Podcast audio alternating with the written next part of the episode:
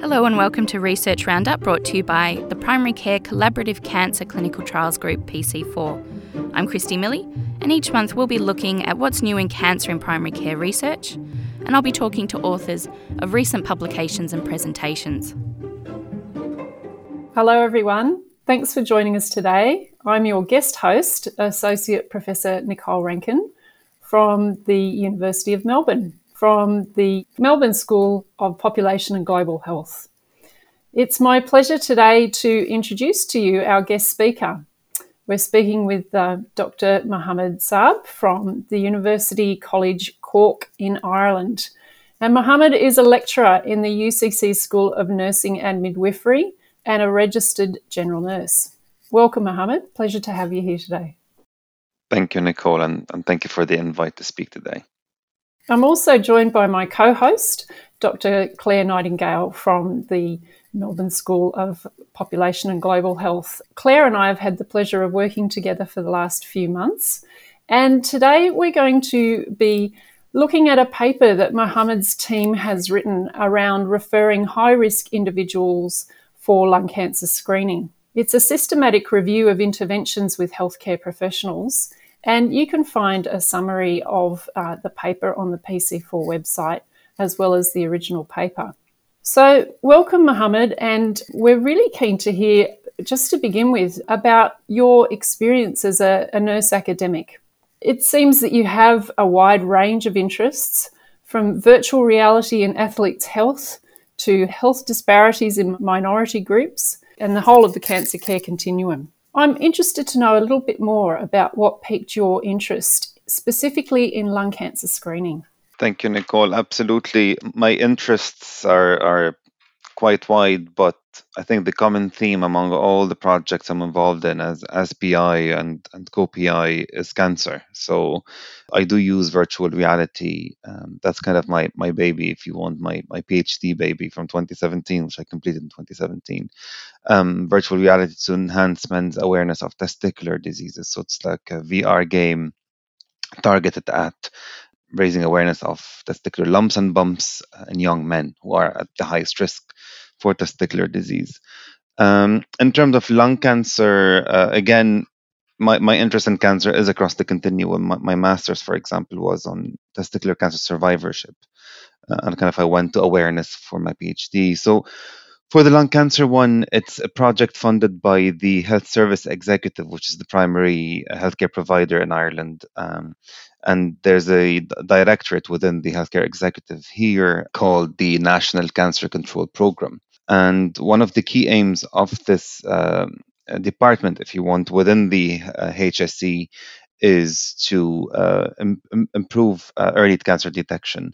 So um, the two lung cancer projects I was involved in are funded by the National Cancer Control Program, uh, particularly to deliver on a key recommendation from the uh, National Cancer Strategy 2017 2026 in Ireland, which is enhancing the early detection of uh, cancer. So this is kind of where the uh, lung cancer screening and early detection project uh, c- comes in. And Mo, I'm just wondering if you could tell us a little bit more about where you see the key points of difference are between lung cancer screening and lung cancer early detection. I think people often get confused on the continuum of what the different points are. Maybe you could just go into that in a little more depth for the audience. Absolutely. So, lung cancer screening, by definition, it's screening people who are high risk but have no symptoms. And I think this is the, the, the main the main difference between you know screening and referring people who come to you symptomatically. And and it's important to, to draw the difference. And the funders made made made sure that we do that in the reports um, in both reports. Um, screening, very few countries have a well established national screening programs. Uh, an example is the United States, for example. And the criteria for screening tend to be quite, you know, tight in terms of age and um, risk factors for lung cancer. So it's important to note that um, in Ireland we do not have a lung cancer screening program uh, yet, but there's a strategy in Europe. It's called Beating Cancer, and screening is on the agenda for for this specific project. Uh, so hopefully in the future there would be because the benefits of screening are well established in the literature. However, the uptake of screening remains low even in countries that have well established screening programs like uh, USA. Just turning now to the systematic review, I understand that this study is part of the larger project, and you've already published another four papers uh, in the area. I'm just wondering if you could talk a little bit more about the broader project and how this systematic review fits within it.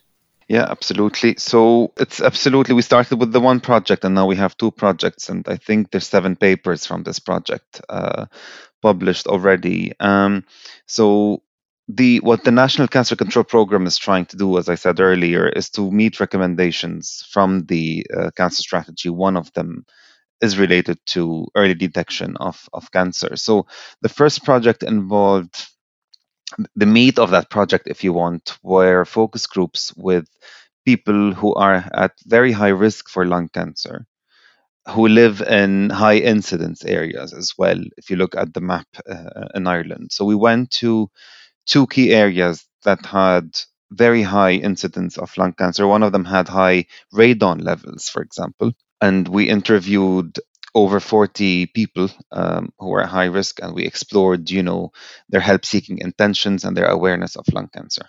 The systematic review was being conducted kind of in parallel with this with this study to see what's out there to help people uh, detect lung cancer early and and help people you know who are not symptomatic to get screened early. So this is where kind of the the two parts of that project run in parallel.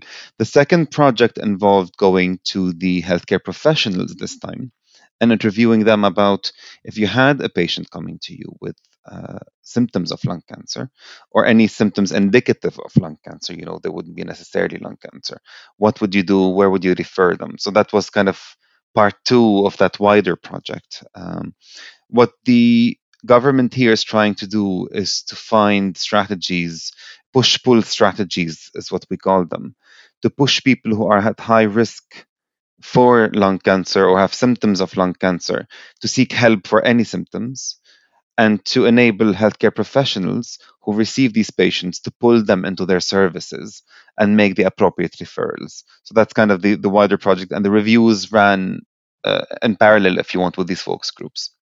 Fantastic. That sounds like a really great combination because then you're picking up, as you say, both the people who are currently without symptoms and those people who have some early signs. Did the healthcare professionals that you talked to have clear guidance around those early signs and symptoms like, you know, unexplained weight loss or other factors? Yeah, so the healthcare professionals we spoke to, um, there were four groups um, that we had, and we interviewed them separately, but we analyzed data kind of, um, we, triangulated our data. So we interviewed GPs, we interviewed practice nurses, so these are nurses working in GP clinics.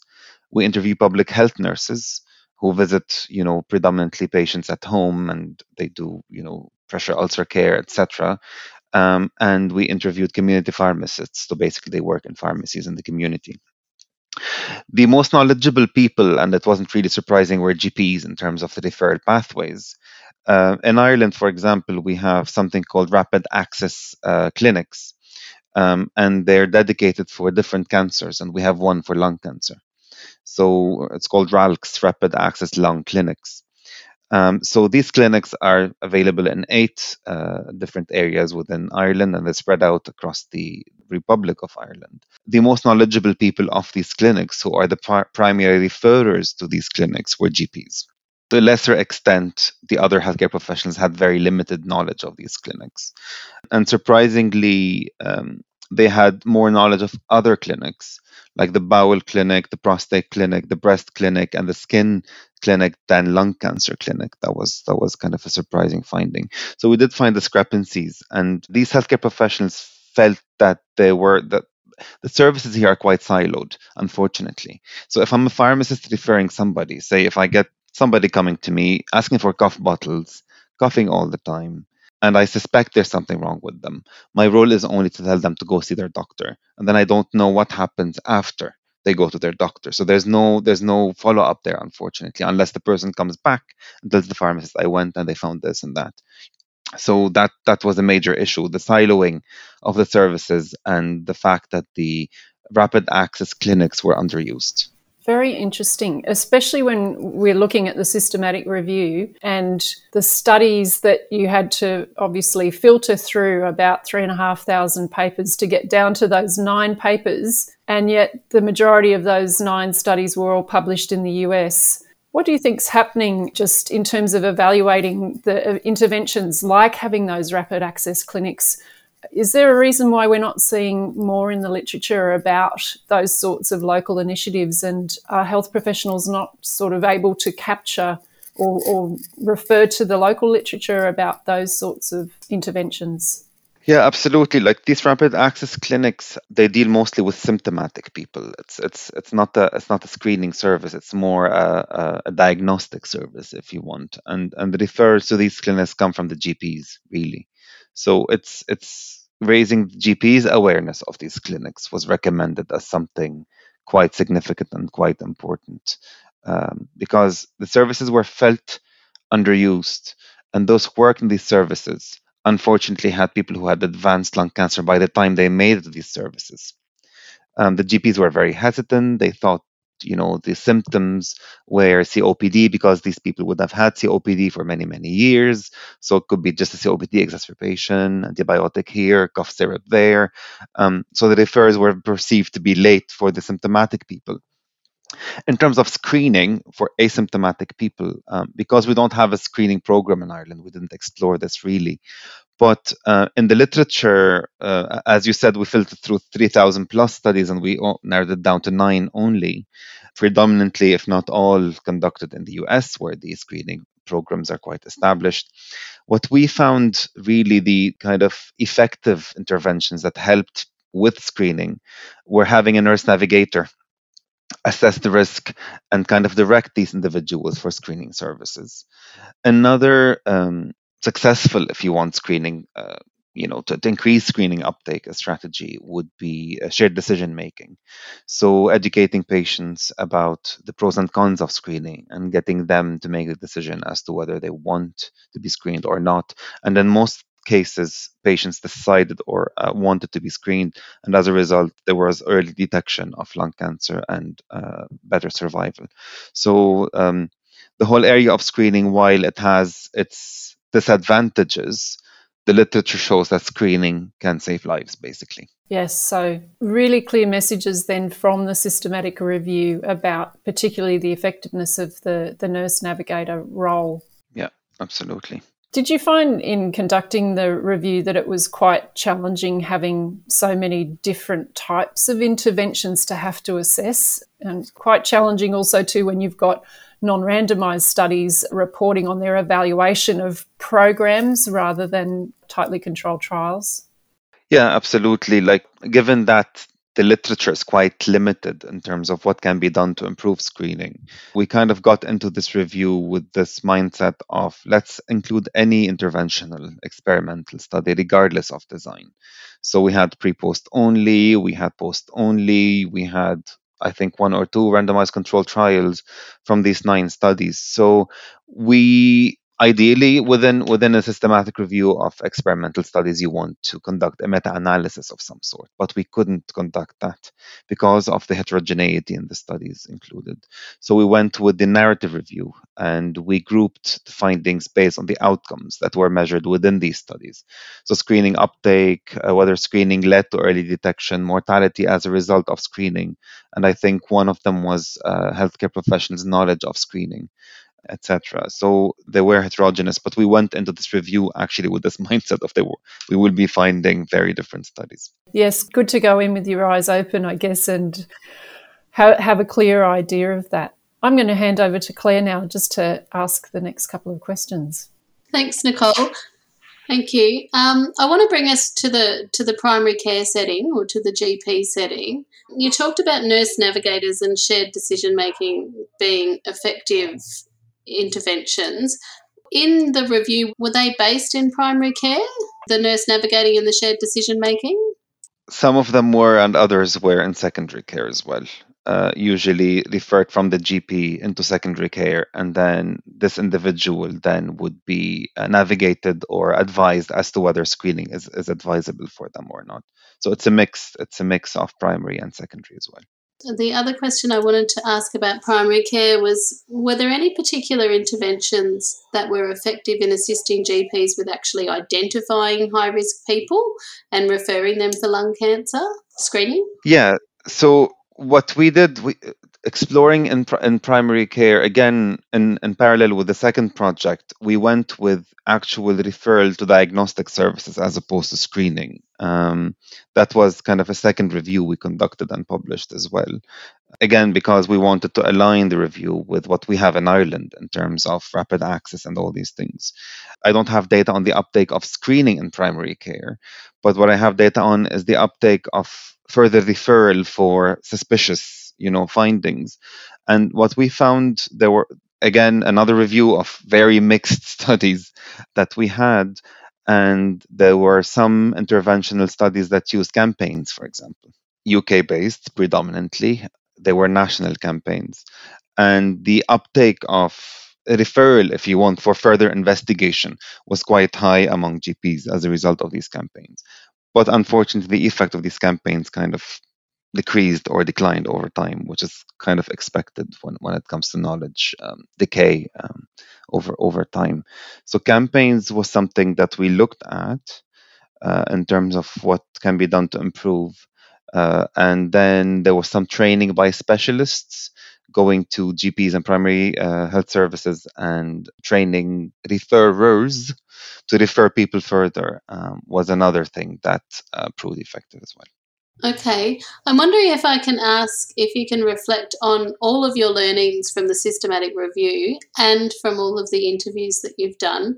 And maybe just comment on, on what you think would be the most important thing for countries to focus on, particularly in the primary care context, as they move towards the implementation of, of lung cancer screening? First of all, we know that, you know, despite the disadvantages of screening, like exposure to radiation, etc., the advantages remain higher. Um, so personally, I'm, I'm biased towards screening, and I think we do need it. Um, people still smoke. People still have comorbidities that would expose them or increase their risk. People still live in areas that have high radon, high uh, you know uh, levels of pollution. These things, unfortunately, we cannot control as much as we can um, with screening.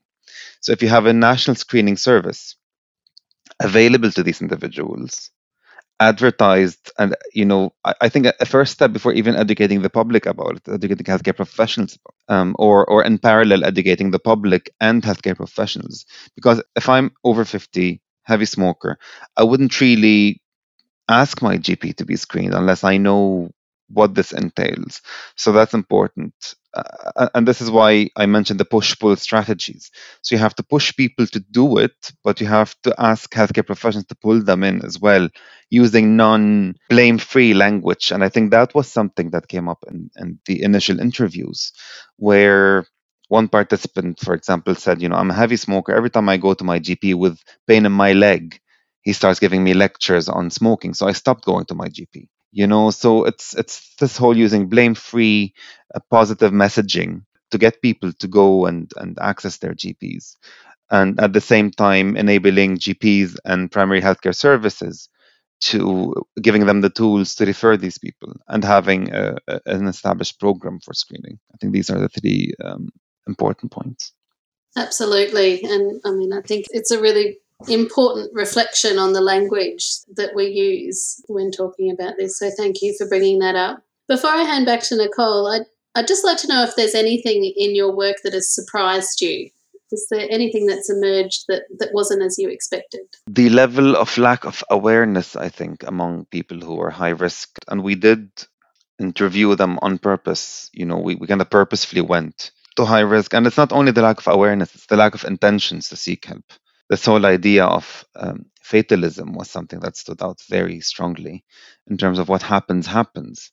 If I have a cough and it's lung cancer, then my time, you know, that's my time. It's time for me to go. I'm not going to my GP. That's that's me done. gone you know so the, it, lots of lots of emotional um, issues and and digging deeper into these fear was a huge thing you know this fear of being told you have cancer so people had this idea of we'd rather die than go to a gp and be told you have cancer you know so although they knew there's something off with them you know even during focus groups people were coughing like crazy you know like the whole if you just hear the recordings all coughing and I could refer easily some of these people, and we did advise them at the end as, as healthcare professionals, you know, if your cough is lasting more than three weeks, go with your GP. And they were like, but we've been coughing all our lives.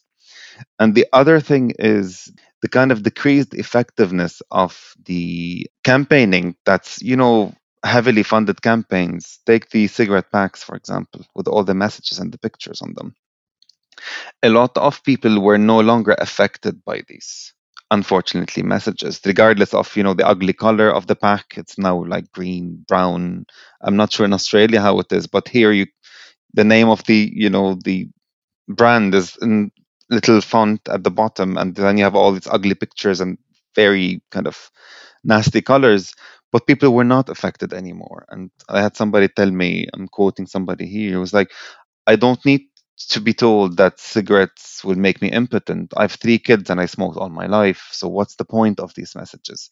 So it's how we target the messages to people who are high risk to get them either to go for screening if they're not symptomatic or if they're symptomatic to seek help is very important. And we came up with the acronym SWIFT, I think, to get you know to to help whoever would like to develop a strategy to to uh, enhance you know early presentation it's using simple clear and honest messages it has to be targeted towards them. It has to be worded positively.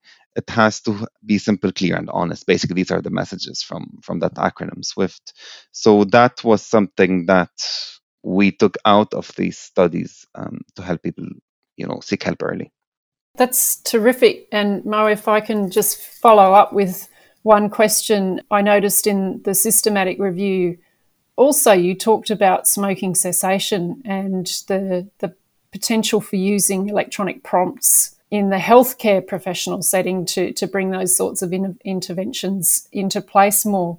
Do you think that's a, a pull strategy that might take the place of some of the less appealing or no longer effective uh, messaging that's getting out to um, people who continue to smoke? I'd say so, absolutely. And and again, these are very relevant to primary care services in terms of screening. Um, the fact that GPs are asked to take smoking cessation histories would prompt them automatically to go like, okay, so this person has been smoking for that many years, and having prompts like age, besides smoking history, family history, and all these things. So getting a full history from a patient um, and having prompts accordingly has indeed proven to be effective in increasing lung cancer screening uptake.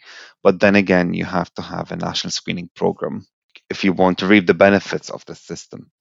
Yes, you can refer for screening, but it's more of a GP sending somebody for an X-ray or CT. But CTs will be more effective than X-rays, you know, um, on a kind of individual basis and based on the GP's decision to do that. It's, it's his or her own clinical judgment as opposed to a set criteria and you know if this patient meets these criteria they have to be referred if I may um, just take the liberty of asking one more question about the potential planning for implementation of a national screening program in Ireland. In Australia, there's an intention, if the potential program would go ahead, to use a personalised risk calculator um, the PLCO M 2012, which of course has really strong evidence for its use rather than for the more generic approach of eligibility criteria like they've been uh, using in, in the United States. Is there an interest in using that sort of personalised risk calculator for an Irish program? In Ireland, we use the EU report uh, on beating cancer or the beating cancer strategy, um, and one of the key elements of the strategy is to implement national screening programs in the EU, including Ireland, and um, having lung cancer a priority within uh, this screening. The criteria, however, for screening remain unclear within that report. It's it's it's a kind of a vague statement on we need a screening program, but it's not it's not as established perhaps as as the criteria in Australia, where there's a self uh, risk assessment if you want prior to, to to going to primary care. Terrific. Well, it will be interesting to see whether those different criteria in different countries end up being a, a push or pull uh, mechanism that healthcare professionals might be able to use as a, a, way to draw people in and hopefully doesn't push them away uh, from the idea of screening. So, Mo, just to finish up, I'm wondering what are the next research priorities for you and for your team? So, findings from these projects, we still have a final paper kind of submitted, which is a, a review in terms of what happens from primary to secondary care uh, and what interventions would help people in primary care to refer uh, patients to secondary care. This work remains on symptomatic people, again, in line with what we have in Ireland at the moment, the rapid access lung clinics. The priority, I think, findings from both reports that we produced. The first report, you know, the focus groups with high risk people, and the second report is the focus groups and interviews with primary healthcare professionals. So the findings from both uh, reports will be used by the uh, National Cancer Control Program to devise these push pull strategies. So we're hoping to see a campaign uh, on lung cancer being implemented on a wider level. Um, and then with the healthcare professionals, there were lots of learning on what can be done actually to equip healthcare professionals with uh, the means to refer people. One of them is raising awareness of rapid access lung clinics and uh, the importance of iterating that even if you, as a nurse or pharmacist, cannot refer patients directly to rapid access lung clinics, your role remains to refer them to their GP as a first step before you go into, into rapid access clinics and specialized clinics. So these are kind of the messages that the uh, NCCP or National Cancer Control Program are trying to push in the community. Unfortunately, after the first project, COVID hit we finished data collection Feb 2020 and then March 2020 we were on lockdown. So there was an earlier kind of intention to implement learnings from these reports, but with COVID and the reconfiguration of the health services, as you know yourselves, and prioritizing COVID 19, kind of everything non COVID 19 kind of fitted the background. And we found this with healthcare professionals actually this whole COVID 19 taking priority, people weren't seeking help for lung cancer anymore. They were avoiding clinics, they were staying away from clinics. So it's kind of getting back into this routine of we need to refer people, we need to raise awareness of these uh, services and the referred pathways.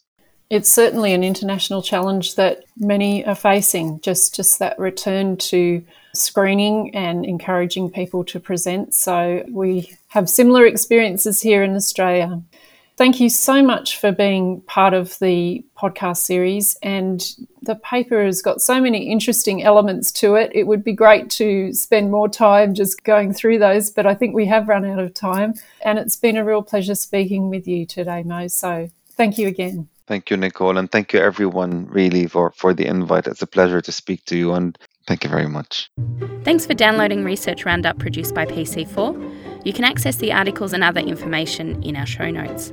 Please let us know what you think about this episode by emailing us at info at pc4tg.com.au or keep in touch via Twitter, where you'll find us at pc4tg. And there's also our website, which is pc4tg.com.au.